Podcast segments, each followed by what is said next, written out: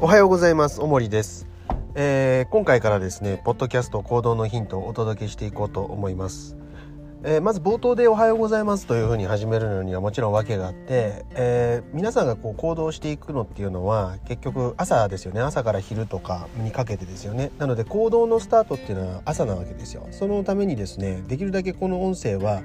えーまあ、例えば通勤途中であるとか、まあ、朝にまあ、早起きできた時とか、まあ、そういった時に聞いてもらいたいと、えー思っておりますんで「おはようございます」で統一させて、えー始めさせていただきます。で音声一つ一つはですねだいたいまあ10分前後ぐらいでお届けしようと思っておりますので、まあ、気軽に聞いていただいて、えーその日のうちの行動に何かしらこう反映させてもらえたらというふうに思ってます。まあ、まず第1回目なんで、まあ、どんな話をしようかなっていうふうに思ってた時にですね、まあ、まず行動を取る理由ですよね。それはあの理由っていうのはその行動一つ一つを取っていく理由ではなくて行動を取るということを全体的に見た時になぜ取った方がいいのかっていう話をした方がいいと思うんですよね。まあ、すごく端的な話で、まあ、例えばですよ、まあ、世の中いろんな情報とかマニュアルとか知識とかが、まあ、溢れ返ってるわけですよねインターネットとか、まあ、通して。でまあすごい単単純な例で言えば例えば電車の運転するマニュアルとかももしかしたら出てるかもしれないでその辺のマニュアル読めばですね電車の構造とかどうやって運転すればいいとかっていうのはある程度理解できるじゃないですか。でそれが理解でできたところで実際のこう電車を乗るっていう作業ですよね運転できるっていうところにつながるかって言ったらやり方は分かっててもできないっていうことがあると思うんですよ。で、まあ、大方ですねこう理解すると、まあ、分かったってつもりになると新しくこう経験しようっていうふうにはならないわけなんで根本的にはその理解するっていうこと以上に行動を通して何かをこう行っていくっていうことが確実にこう身になっていくわけですよね。逆に言うと、えー理解だけだと身についていないわけですよ。頭についてるだけですよね。ある言い方をすれば。で僕らはやっぱりこう経験上ですね身についたっていう風になった時に初めて何かをこう使いこなせるようになってくるわけなんで結局行動を通してですか、えー成長したりとか、えー何でしょうできなかったことができるようになっていくっていうようなことはですね起こり得ないわけですよね。いろんな自己啓発のセミナーとかに出てみて、えー、なんでしょうねこうお互いを認め合ってとか、まあ、いろんなことをガチャガチャやったりとかすると思うんだけどそれに出て、まあ、自分自身認めたところでですね多分おそらくまた認められないような課題が出てきた時何かつまずいた時に結局また落ち込むんですよ。でその落ち込んだ時とかに、えーどういうふうに自分自身をこう奮い立てるかっていうところの方が結局は重要になってきますよね。そうするとですね結局、まあ、物事を変にこう解釈するよりは実際にもう問題は問題として認識しといてそれに対して具体的なアクションを起こせた方が確実に成長すると思いませんか？皆さんのこの今までのまあ人生というか、まあ、経験っていうものを振り返ってみた時に、えー問題にこうぶち当たった時にどのような行動をしていましたかね？まあ、ある人はいろんな知識を得てみて、えー行動しやすいようにしていく。それも一つあると思いますし、えーその問題の解決にですね精通している人に話を聞くとか、えー、何でしょうねこう連絡を取ってみて具体的なこう助言をもらうとか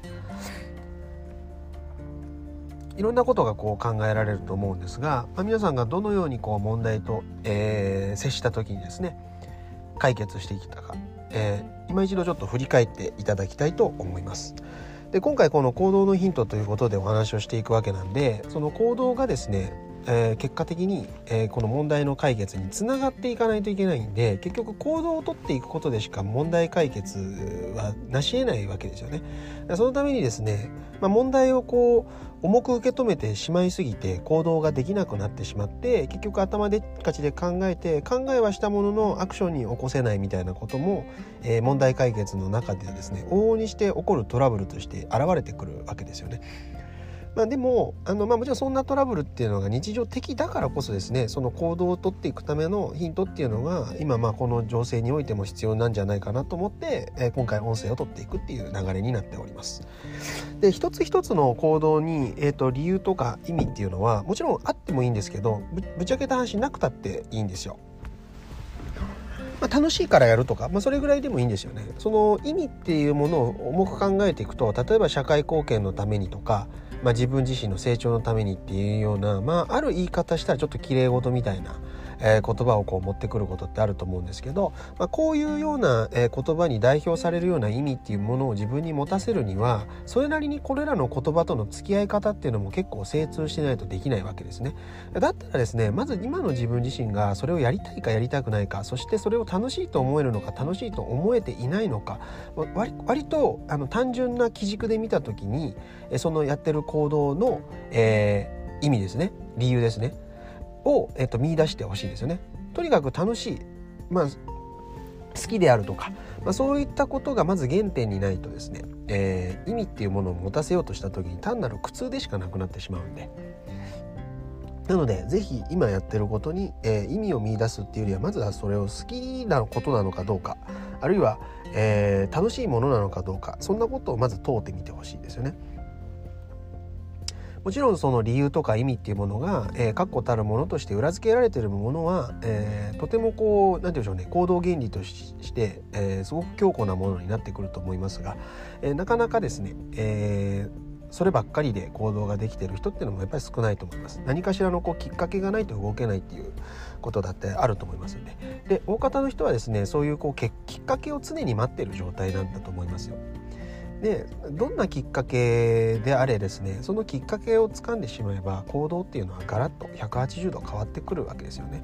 なのであのそのきっかけっていうのも、えー、そのすごく高尚な意味とか理由とかそういったことじゃなくて本当端的にあちょっと興味持ったなっていうぐらいから始めていったっていいと思うんですよね。でそこから徐々にそのアクションを通していってそれの深さであったりとか楽しさであったりとか面白みであったりとかっていうところも当然深くなっていくんで、まあ、そういった有機的なこう反応を起こしていくためにも行動っていうものを起こしていく必要があるわけです。ですから、えー、この音声ですねたくさん取っていきますんで、えー、聞いていただいてですね何かしらこう行動のヒントをつかんでいっていただけたらと思います。えー、今回はですね、えこれぐらいにしておきたいと思いますんで次回以降お楽しみにしておいていただけたらと思います。